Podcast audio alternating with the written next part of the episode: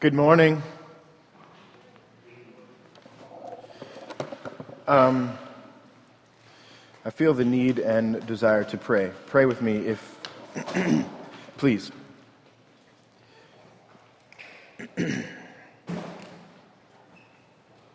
Father, we come before you and give you these next few, uh, next few moments to guide our thoughts, God. And uh, I pray that you would free us from distraction, God. I, I confess before you and before these people, Father, that I'm, I don't know, Father, d- distracted, distant. Father, I pray that you would just draw us into your presence and expose your word to us, Father, the truth of who you are, the truth of your Son, Jesus, and that would be brought to bear on every aspect of our lives, Father. God, your word and your Son and all that that is, Father, is so important to penetrate all of our being, Father. And I pray now that you would cause that, allow that, whatever, Father. Just make that happen inside of our souls, Father. God, we trust you alone. We give you all of the glory and all the praise and all the honor for what you're going to do. God, I pray now that our minds would be centrally focused on your Son, Jesus, and what it is you have to say to us this morning about him. In Christ's name, amen. So if you have your Bible, you can open it to Colossians chapter 1. Uh, if you don't have a Bible, there's some in the back. We'd love to, to give you one. If you don't, if you've got lots of Bibles and just don't have an ESV translation, take that one with you. Or if you don't have a Bible, we'd like for you to, to have that one. Uh, and if you don't have one, just raise your hand and somebody will, will bring one to you. We'd love to, to let you have a Bible this morning. The verses are going to be on the screen as well. Um, so, as we're, we're starting out this series on Colossians this morning, um, and we've titled it Centered on Jesus because everything about the book of Colossians is central to Christ and who he is. And we'll talk about that this morning. But we want to put something in your hands this morning, and Kyle and Mandy are going to pass around uh, just a document that kind of spells out the, the background of the, of the book of Colossians. So they're just going to pass it out down each row. And it's on some thick cardstock, so the, the vision, the, the idea of what we want to do here is for you to, to stick this in your Bible, stick this in your journal, stick this someplace. You're going to have it for the duration of, of this sermon series.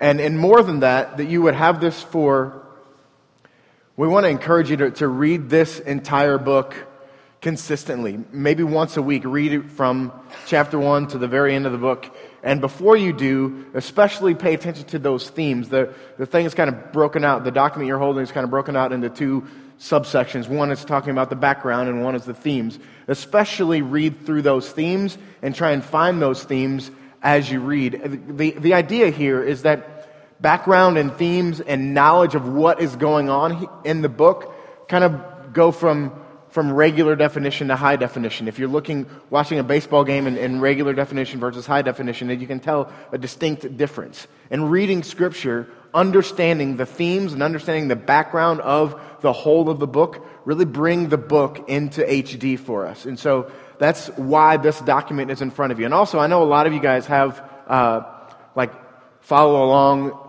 for, through a sermon, reading through your Bible on your phones. We have a text ready to be sent to you with this image on it. So if, if that's what you do, um, somewhere around you are these cards write down on the write your name and write your cell number and then write please text me the image and we would love to text that to you so that as you read through your bible on your phone or your ipad or whatever you've got that image to call up to look at to read before you read all right um, and we're doing this at the i'm doing this at the beginning because i, I want us to, to fully grasp that just reading scripture is, is good but it's not great for what it can be and what we want to do is, is bring this Colossians to life so that we can see who the Colossians were and who Paul was and what Paul intended to speak to the Colossians. And ultimately, the big picture of, of what he's trying to speak to the Colossians in one simple sentence is Jesus is the center.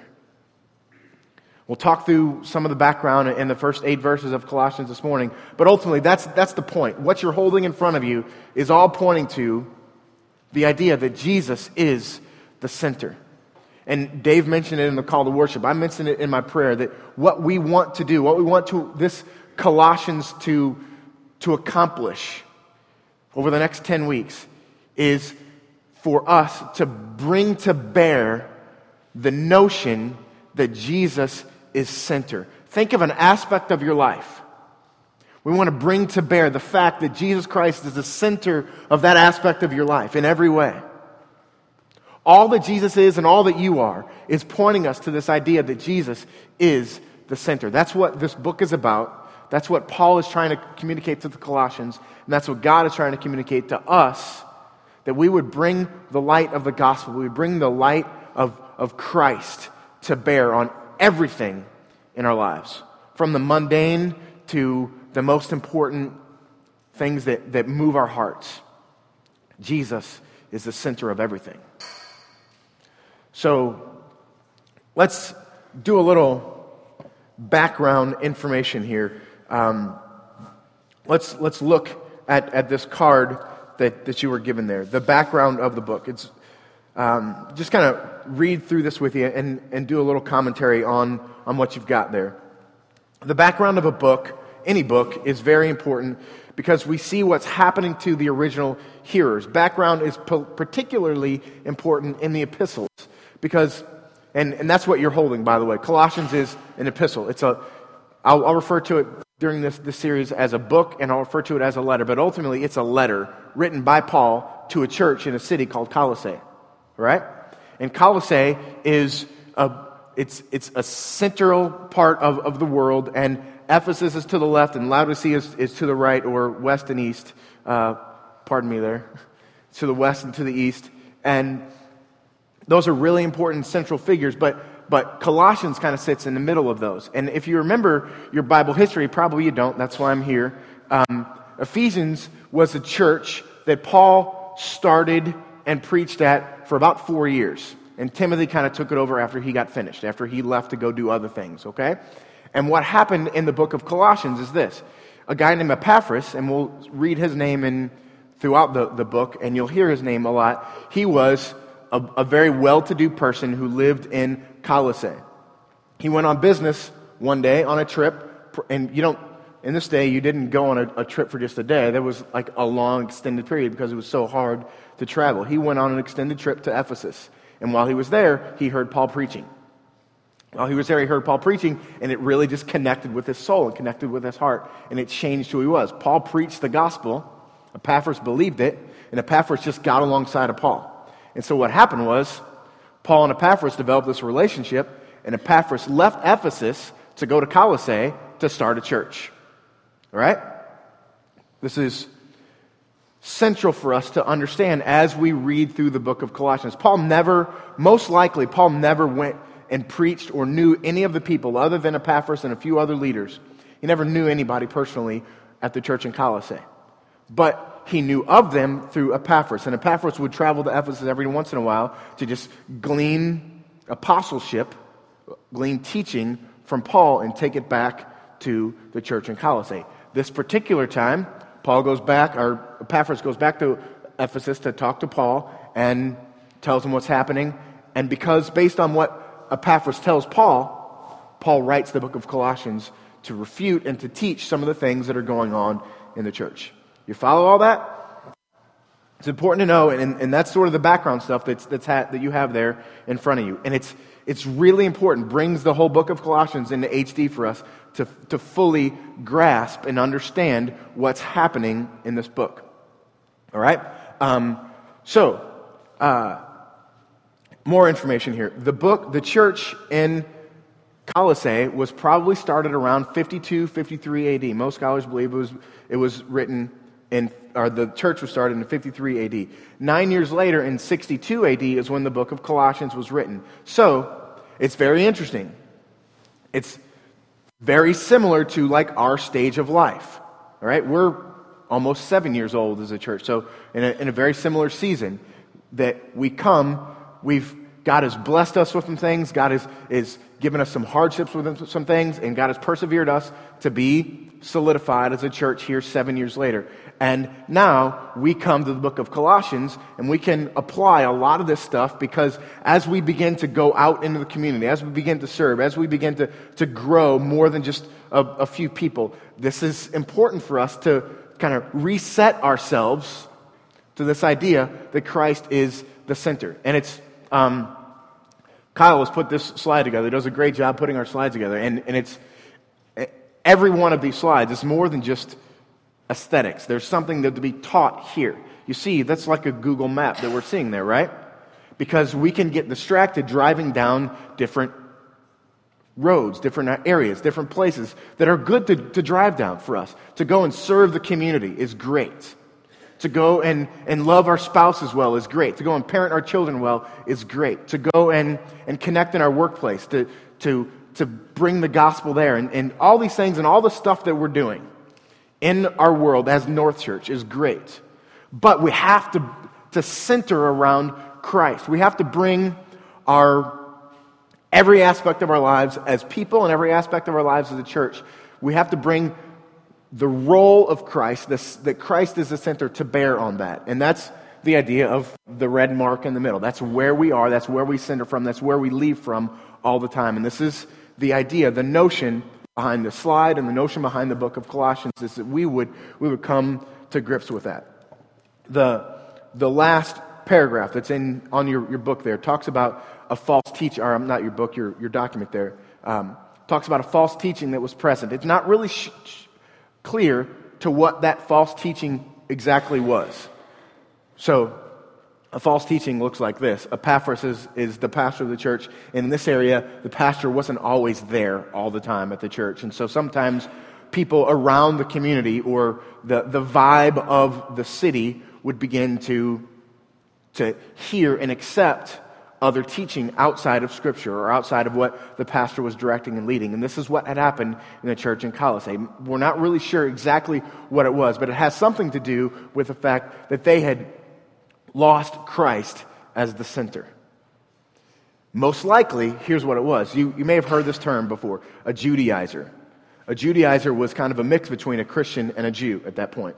If you guys remember your Old Testament scripture and your early New Testament stuff, Jesus comes and he's at war, at odds with the Jewish tradition, and he brings about this new faith uh, called Christianity. It wasn't called Christianity, they were followers of Christ until that. And so the Judaizers kind of marry both of those things. That Christ is central. Christ is who he said he was. Christ is God. Christ died and he rose. The Judaizers would confess that. But they wouldn't say that faith in that, faith in Christ, was the only thing that would save you. You would need to, to be circumcised. You need to follow all the law and follow Christ.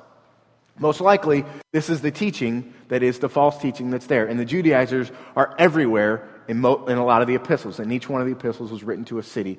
Ephesus, Ephesians, Colossians, Colossae, all those things, Philippians, Philippi, they were all written to different cities. And the Judaizers were attacking each one of those cities because they were steeped in their tradition of Judaism, but believed in Christ, but didn't want to believe in the, in the all sufficiency of Christ, that there was still some religious activity that needed to happen. And this book is trying to defeat that belief, defeat the Colossae teaching that the Judaizers were saying that Christ is not enough. Christ is not the all. Christ is not everything, which is why we see Paul teaching over and over again that Christ is the center. All right? That is the, the heart of, of the background. Now, let's look at some of the themes. And again, as you read this book of Colossians, and, and I want you to, in, in your bulletin, to do, to engage God this week, is to read through Colossians from start to finish at least once this week. Before you do, I'd like for you to read these themes and then look for them to pop out. All right?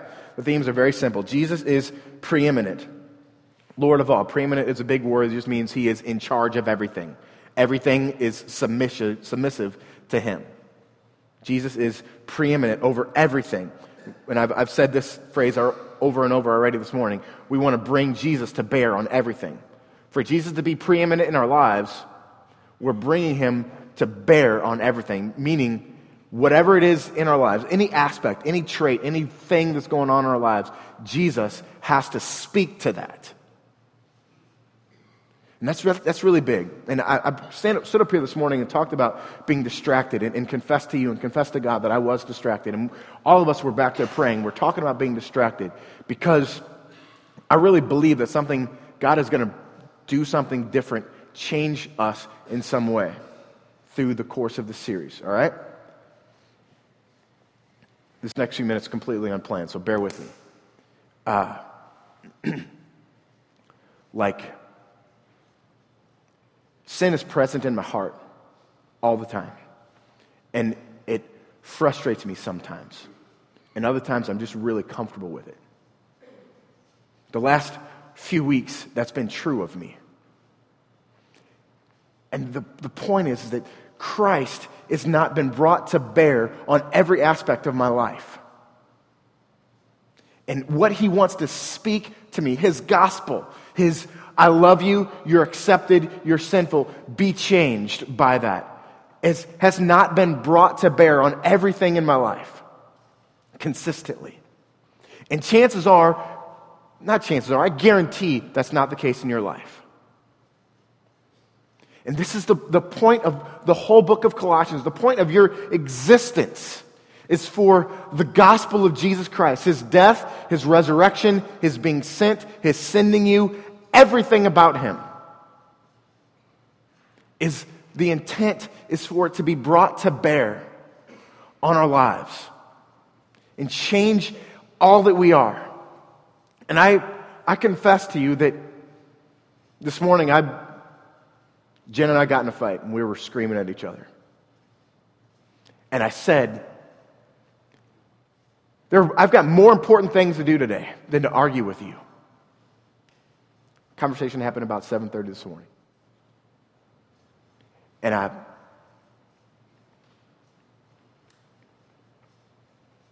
like the gospel's got to be brought to bear on how I speak to my wife. The gospel's got to be brought to bear on how I raise my children with how I speak to my wife. The gospel has got to be brought to bear on the way that, that I prepare to come and proclaim the gospel to you all. Jesus is the center.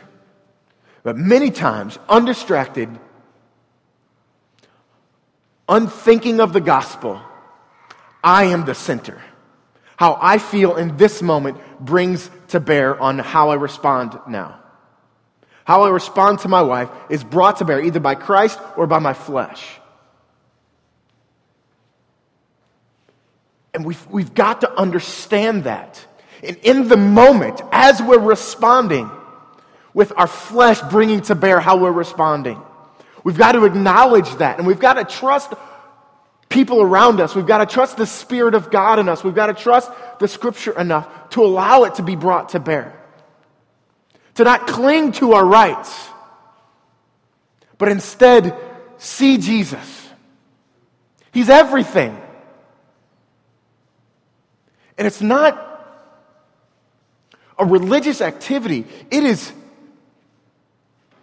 for your own joy. One of the worst things for me in the world, the, probably the most paralyzing thing where I just want to curl up in a ball is when I fight with my wife. When I curl up in a ball, I, I don't want to. It's 7:30 this morning. The last thing I want to do is come to this church because my, my flesh is winning and speaking and bringing to bear how I'm responding. But Jesus is bigger than that. And, and what that leaves me with is alone by myself, outside of relationship with you, outside of relationship with my wife, outside of relationship with my God. This, the, the point is, is this bringing Jesus to bear on every aspect of our lives is not a religious activity. It's for your own joy. And joy is, is, is a lot of times a silly Christian church word. It's just sheer and utter happiness and contentment of soul. And I long for that. We all long for that. We labor and we suffer for that. And what Paul is trying to teach to the church in Colossae and in return us, bring Jesus to bear on everything in your life. And what follows is this abiding, deep contentment, joy, happiness, whatever you want to call it. If you, if you don't like joy, like I don't like joy, you call it something else. Deep, exuberant contentment. This is what bringing to bear Jesus on every aspect of our lives brings to us. So, let's look at these themes and then we'll get into the scriptures here. First, Jesus is preeminent over and Lord over all. Second, Jesus is the head of the church, its example. If you want to know how to be a church member, if you want to know what a church is supposed to be about, follow Jesus. That image is perfect. If you want to know where to go, Jesus is your example. He's the head of who we are.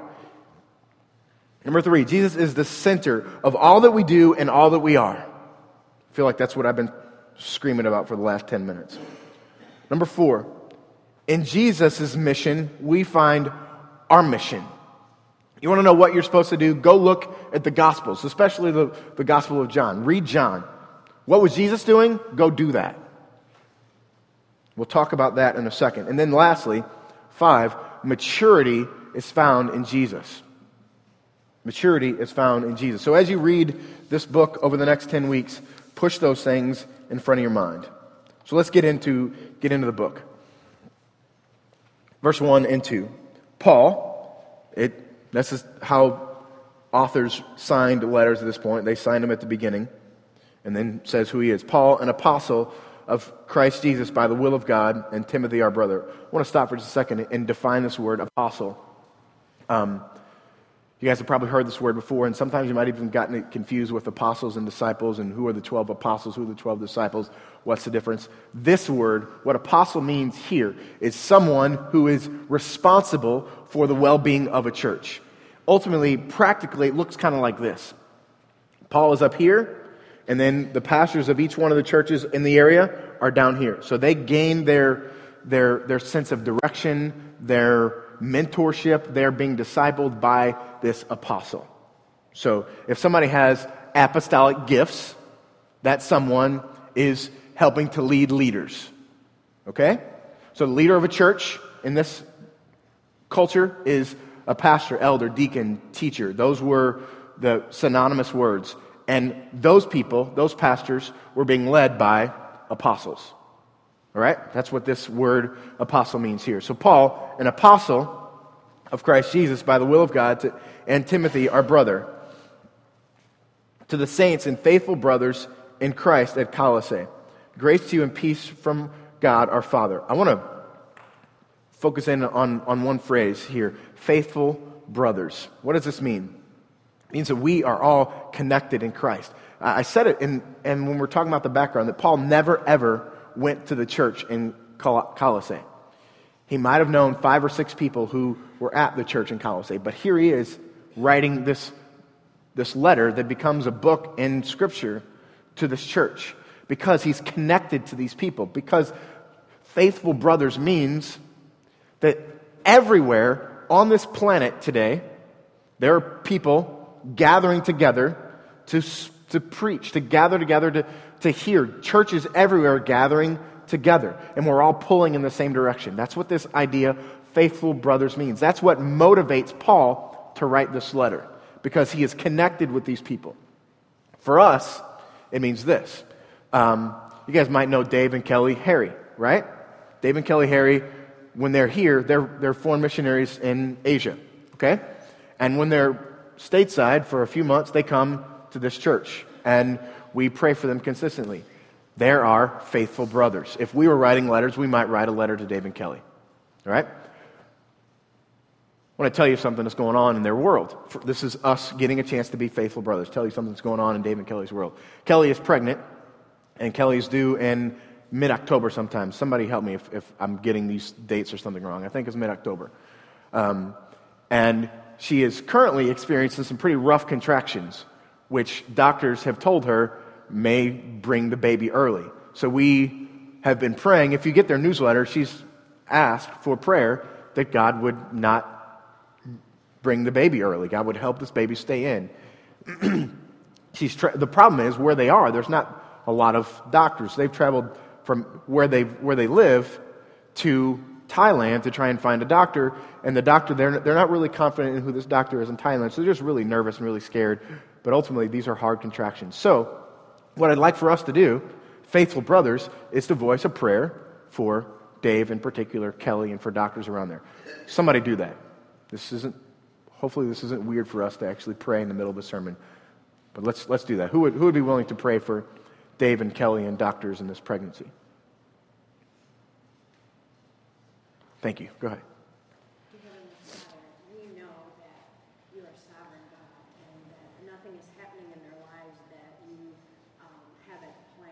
show your glory. And I pray, Lord, that their eyes and their hearts will be focused on you um, and that they will, in the midst of this, be with witness all that you come in contact. We do pray very practically um, for it that this child would stay in the room long enough to uh, be healthier. But Lord, we know that um, you you formed that child in the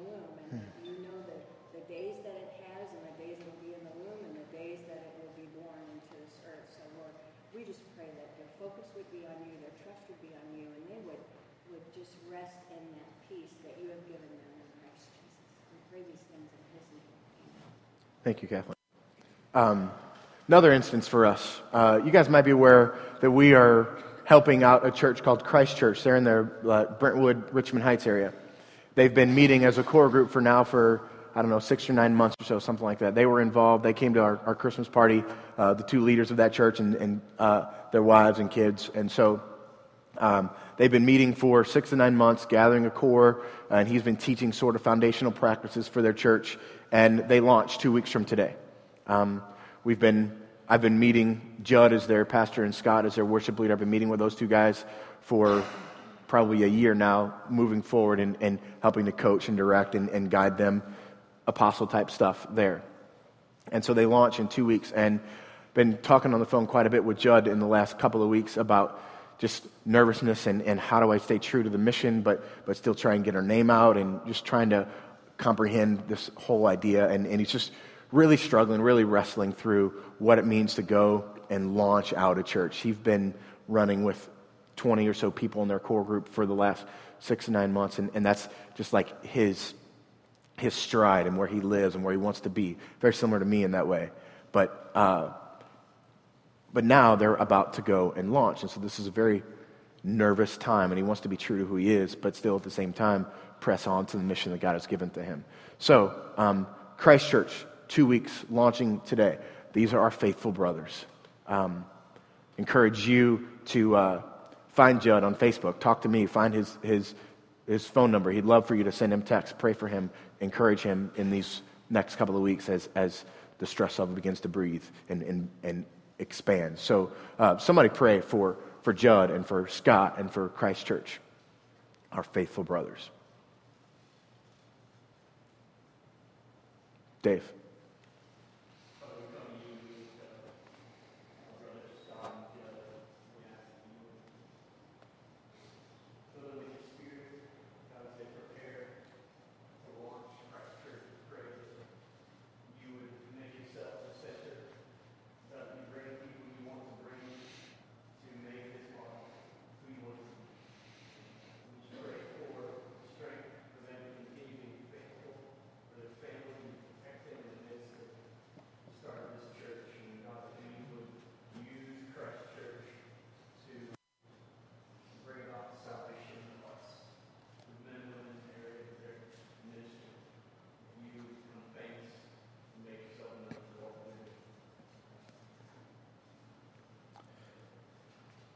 So, a couple of things that, that happen for us as we're talking about this idea, this notion of faithful brothers, and that this is a, a, big world, and God has given us a part in, in this portion of, of where we are and where we're living, is that Christ is, is the center of all this, but, but it's not just about us. It's, it's, it's bigger than anything we could ever be. And, and the, the, the idea is that Jesus, just as he was sent by the Father has, and sent his disciples, that, has, that cycle has continued forever, and Jesus has sent us.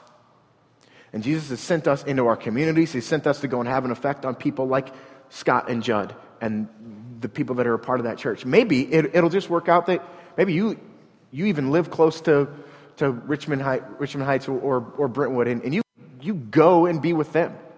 Or maybe God is calling you to go and serve in that church for the first couple of months.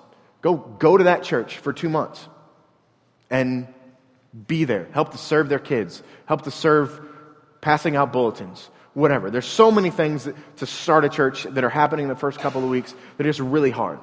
Summit Community Church, you guys might remember that. They planted us seven years ago. You guys might remember that they had a guy come out and he like led our greeting ministry for the first three weeks. You guys might not even remember that. It, it's something that just dawned on me this week. I'd even forgotten about the guy that came out and, and helped us to know what to do, how to do, how to be. And God is calling us to be that for people, to be sent, to be these faithful brothers. All right? This is practical how we can bring Jesus to bear on every aspect of our lives. Maybe that looks like you going to Christ Church for three weeks or a month or ever. All right? Because faithful brothers, we're all pulling, pushing this rock the same direction. All right? Verse 3, let's skip down to verse 3, and we're going to kind of center around Christ. He really begins to start talking about Christ. And this is where these themes that we talked about, knowing what these themes are and looking for these themes, kind of bring this thing into HD here. So let's, let's look for Christ as the center and what he's speaking here in these verses 3 through 6. First, we always thank God, the Father of our Lord Jesus Christ, when we pray for you. Jesus, this is bringing Christ to bear on our lives of prayer, our prayers. Jesus teaching us, guiding us, being part of our prayers. Do we think about that when we pray? That Jesus is central even to our prayers. We always thank God, we always thank Christ when we pray for you. Who you are, our relationship to you, our prayers are centered around Christ. Verse 4 Since we heard of your faith in Christ Jesus and the love you have for all the saints, Jesus is the object of our faith. And if this all that we're all this is about is, is faith. And if he is the object of our faith, he is the center of everything. All of our trust, if, if, if Christ is removed, everything we've ever done as a church just crumbles. It's worthless. It's pointless. That's what Jesus, being the object of our faith, really means and what it's all about. Verse 5, more continuing on this idea that Jesus is central. Because of the hope laid up for you in heaven. This is the future for us. Christ is at the center of our future. And not our future as in next week, but our future as in in heaven. Christ has established it, established his kingdom in heaven that we will reign in one day. We will experience one day. Jesus is at the center of our future. Of this you have heard before the word of truth, the gospel. Jesus calls himself in, in John 14, 6, the truth. That word truth is aletheia. That's the Greek word. It means that's which is true in any matter of consideration. It's rock steady truth that doesn't change. And here, Jesus is the truth. And this is something that just is, is always kind of wrestling in my brain, just a glorious thought that in this world, everywhere, people are seeking and searching out for something to be strong, steady, unchanging. As we wrestle with bills to pay, or as we wrestle with what's happening even in Syria, or as we wrestle with how we're supposed to respond, and, and Obama's response yesterday, and we wrestle with, with all, the, all the different things in the world. Uncertainty, tragedy, difficulty, hardships, great, all those things that we wrestle with. Jesus is this truth, this true under any matter of consideration. No matter what happens to Christ Church, no matter what happens to North Church, no matter what happens to your marriage, no matter what happens to Kelly Harry's unborn child, no matter what happens, the truth is Christ, and He's unchanging, and He's worthy of following, worthy of bringing that to bear. That there's nothing in this world that can change the fact that Christ is the Son of God who came to this earth to live a perfect life and die a gruesome death so that we might have relationship with God. That is an unchanging fact. That is the truth. And that's the truth of Christ that has to be brought to bear on all we say, all we do, all we think, all that we are. Jesus is the sinner. I think I need to enunciate that better. Jesus is the center, He's not the sinner. Sorry. Verse 6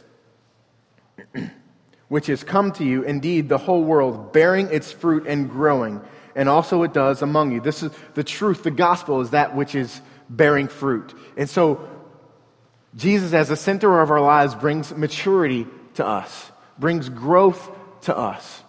What are we doing here? What is a sermon about? What is studying the truth of Scripture about? What is following Christ about? It's maturing, growing in our Christ likeness. It's, that's the purpose, that's the point of, of study here, is that it would come and have an impact on who we are and how we view life and how we change. It would grow and bear fruit among us. Skip down to verse 7. And I want us to, to change our, what we're looking for here to being sent by Jesus. One of the themes is Jesus' mission is our mission. Here, verses 7 and 8 really speak to that. Jesus' mission is our mission. Jesus gave that mission to Paul.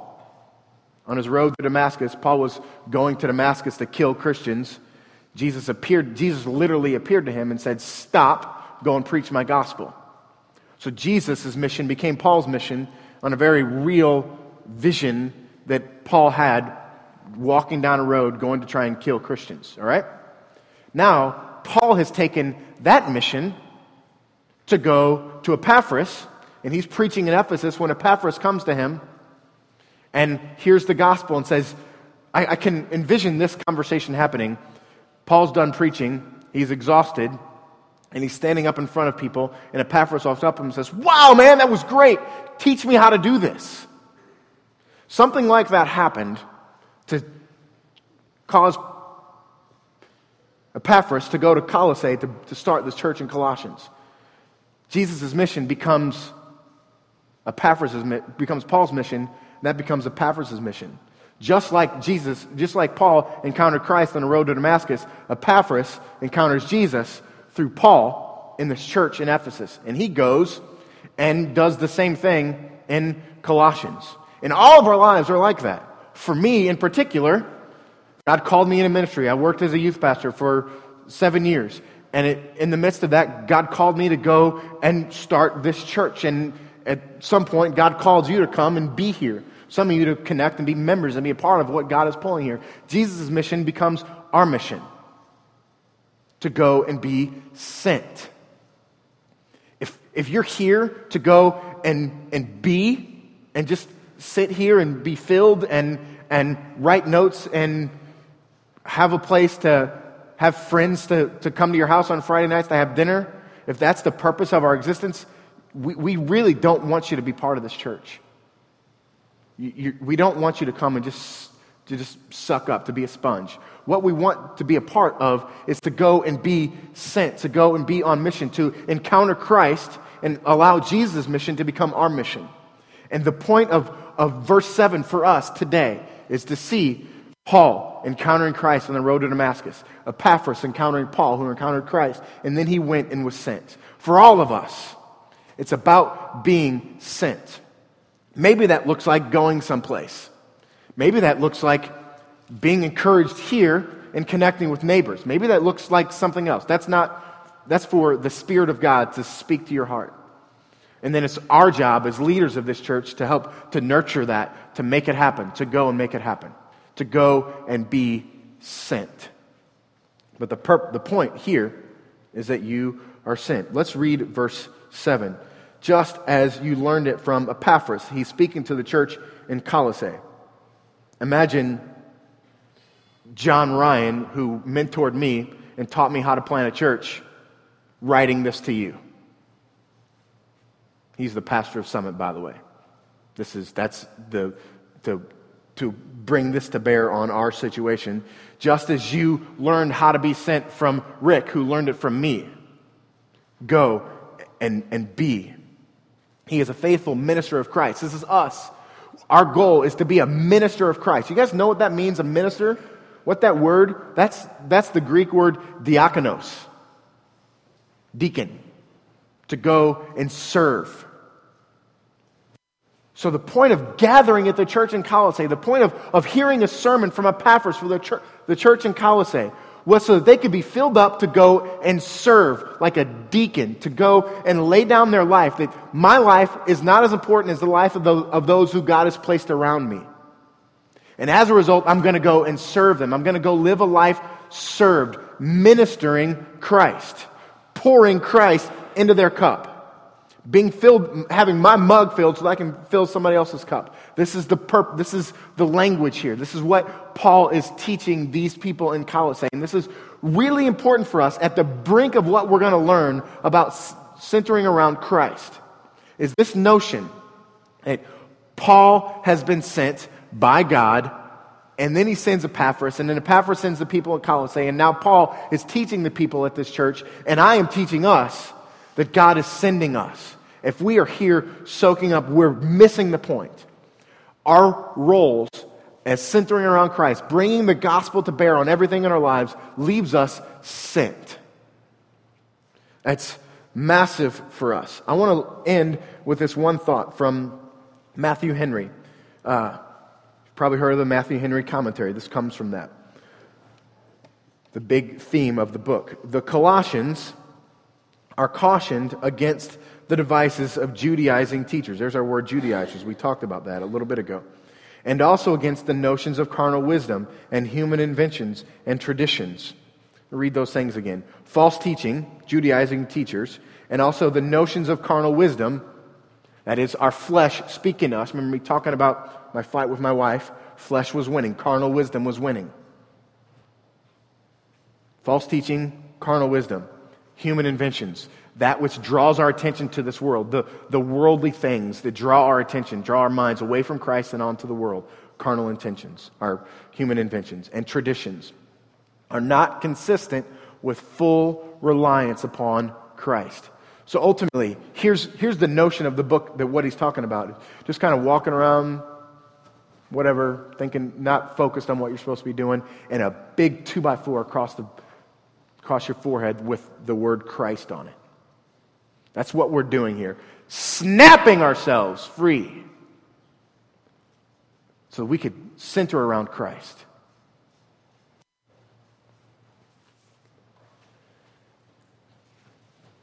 Our hope, our prayer, our thought is that this, all of these things, all of these themes would come, explode in our minds, and change who we are and how we live and how we're sent and how we we parent and, and how we were, were spouses and how we're friends and how we relate in community groups and how we relate at our children's games and, and in our workplaces, and Christ will be brought to the center of everything. Christ is truly preeminent, whether you realize it or not. And when we practice our lives with this idea that Christ is truly preeminent, Christ is truly the center. The result of that is not religious activity, the result of that is our own joy. Let's pray and get a chance to respond to our God. Father, we thank you. We thank you for Jesus. Father, you are above us. God, I pray now that you would center our minds and our hearts around Christ. God, I pray you would bring to mind during this response time, you would bring to mind ways in which your son Jesus in his life have not been brought to bear.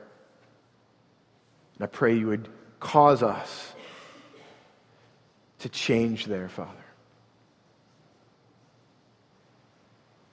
Lord, we thank you. We trust you. We give our lives to you. In Christ's name, amen.